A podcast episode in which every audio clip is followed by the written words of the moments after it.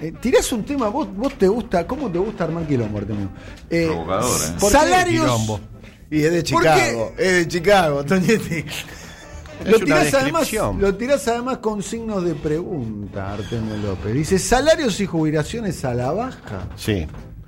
Acuerdo con el Fondo Monetario Internacional, como si fuera que hay una relación entre una cosa y la otra. Claro, las especulaciones. Dadas las características del último reajuste previsional, no sé, Rulo, si lo tocaste vos. No, no. Que todo supuso- suyo, todo suyo. 32 pesos diarios de aumento para los jubilados con la mínima y el resto, porque a todos les fue asignado el mismo, el mismo aumento. Es obvio que la circunstancia de vida de eh, jubilados y pensionados no ha mejorado sustantivamente. Si vos haces una comparación con el índice de precios de alimentos, que es a donde se dedica eso y, medicamentos, son los dos grandes este, eh, continentes hacia donde dedica la canasta de jubilados y pensionados. La verdad es que el aumento empató con la inflación, ni siquiera le ganó a la inflación. No es que el 80% de los jubilados le ganan a la inflación, porque la inflación a tener en cuenta claramente es la de alimentos y bebidas. Dado que el gobierno tenía y tiene como fundamental vector de su política mejorar los ingresos familiares, puesto que la perspectiva es de crecimiento económico, y el crecimiento económico, Rulo, no me vas a dejar vestir vos, está muy vinculado a la capacidad de consumo doméstico y eso está Sí. a, a su vez vinculado con la capacidad de ingreso de los hogares, que tienen jubilaciones y pensiones muchas veces el único ingreso sistemático y fijo en el mes, porque Argentina tiene estas características. Es tanta la informalidad laboral y tanta la intermitencia de ingresos por parte de los activos, de la población económicamente activa, que muchas veces la jubilación o pensión se transforman en el ingreso principal y sistemático de los hogares. Por lo tanto, ¿qué es lo que se haga con las jubilaciones y pensiones? No es solo un problema previsional en Argentina, es un problema de crecimiento económico, muy directamente vinculado a la capacidad de consumo de los hogares, sobre todo de los hogares de la mitad de la población más pobre. Por lo tanto, cuando uno analiza esta actualización, que insisto, supuso una mejora de 32 pesos por día, ya eso habla de lo que implicó, y sabiendo que históricamente... Estamos en condiciones de calificar una que es una mejora baja, ¿no? Sí, para muy- decirlo de un modo elegante. Muy baja, sí, parecería- claro. parecería bueno. baja. Sí, sí, que ni siquiera este, No logra acomodar el ingreso a los aumentos de precio de alimentos, bebidas y medicamentos. Bien. O sea, Bueno. no, vos decís que ni siquiera le juega al empate a la inflación publicada, sino que en el caso de, alimentos, le- está atrás. alimento, está- yo creo que está atrás, sí. La dinámica de alimentos además es muy poderosa. Esto va a ser recién en junio y en estos meses, la verdad, es que en términos de alimentos... Venimos de una película, además, que son 20 puntos de pérdida. Exactamente. De salarios. di- sí, De salarios promedio. y Jubilaciones y pensiones. Durante el gobierno de Macri. Ambos, exactamente. O sea, a este ritmo. el no des- desempatase la pérdida El anterior. desastre del macrismo no se está recomponiendo. No. Y la vieja idea de recomponer a la base de la pirámide de las jubilaciones, que son la mayoría, digamos, el 80%. no se estaría cumpliendo. no se estaría cumpliendo. O sea, el dogma nestorista de aumento fijo para bancar a la base de la pirámide, Claro. a los jubilados de la mínima. ¿Cuántos son jubilados? Son 16. 16. 16, och- Sí, 18, 16 y pico, sí, Sí, 16,800. Vos Dieci- sí, con el 17 último. lucas. Sí, 17, el- dieci- que es la línea de indigencia para un hogar de cuatro miembros. Bien. La línea de elemental bajo de la cual hay hambre. Está bien, los, el hogar de jubilado no es de cuatro miembros. Claro, ¿Qué? Y no, no tiene No un podés, solo claro. ingreso. No lo podés, co- a- no lo podés eh, digamos, asociar directamente al tema de la indigencia. Pero es cierto que es un ingreso muy exiguo. Sí, o sea, la, la- la vieja, eh, la vieja idea, más, más que vieja, la contemporánea idea, pero de campaña, de entre las, los bancos y los jubilados, Sí. Por ahora, Por voy a ahora. elegir a los jubilados,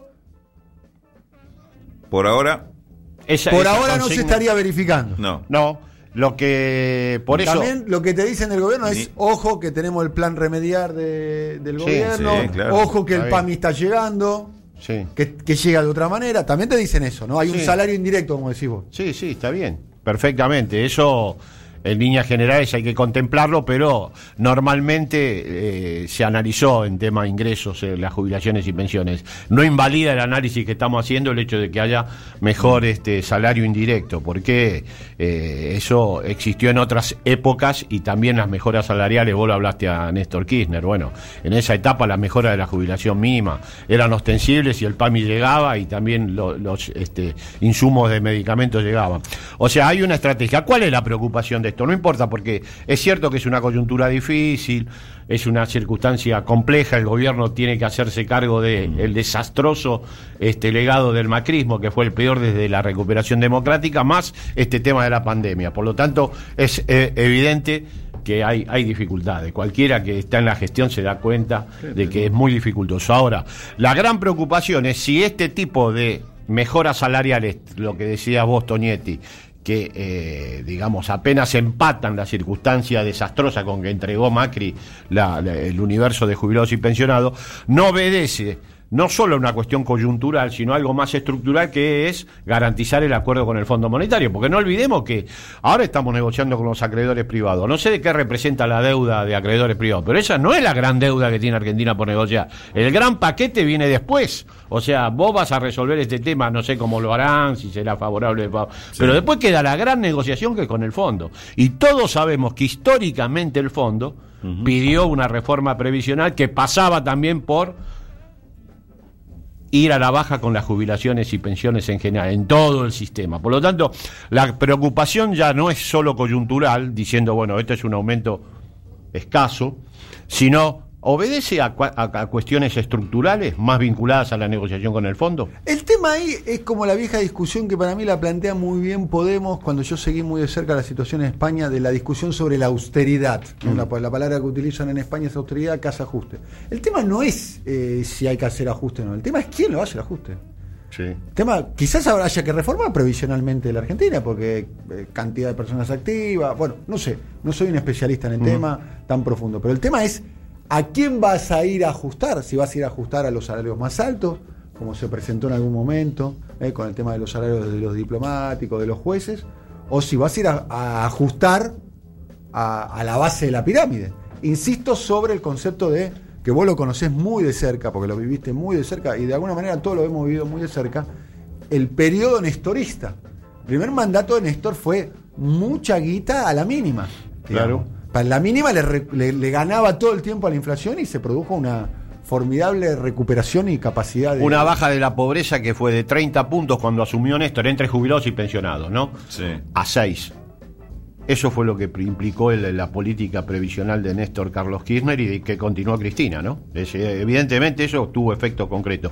Si hoy midiéramos pobreza, no, ese efecto no se logra. No está ni siquiera está comenzando a observarse. Nosotros teníamos 35.7 de pobreza a nivel poblacional, estamos en 40.1. Seguramente vamos a tener una medición del INDEC que va a corroborar cerca de 45 puntos de pobreza. o Eso- vos pensás que la foto hoy actual es 45 puntos. no, por- 40 puntos hoy. 40 puntos. 40.1 es lo que. Siguiendo. Es la el foto ritmo- actual.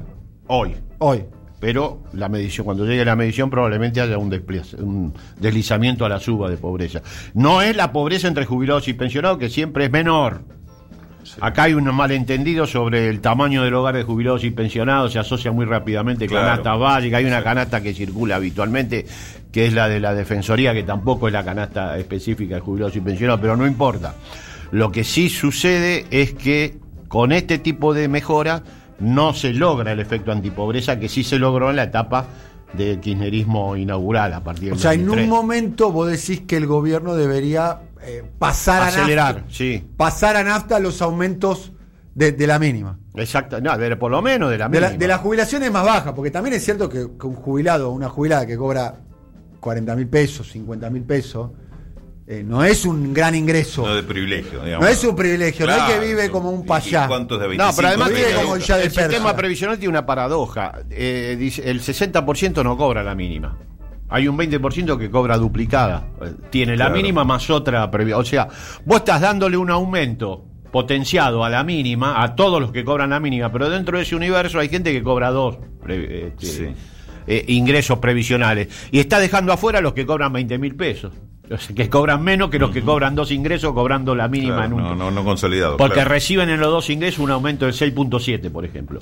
Entonces hay que ver muy bien y ajustar muy bien. Pero lo cierto es que aún tomando la mínima, no se está logrando el efecto antipobreza que el gobierno inicialmente, y yo creo que lo sigue manteniendo, tiene como vector principal para jubilados, pensionados y el conjunto de la población. Porque la consigna era primero los últimos.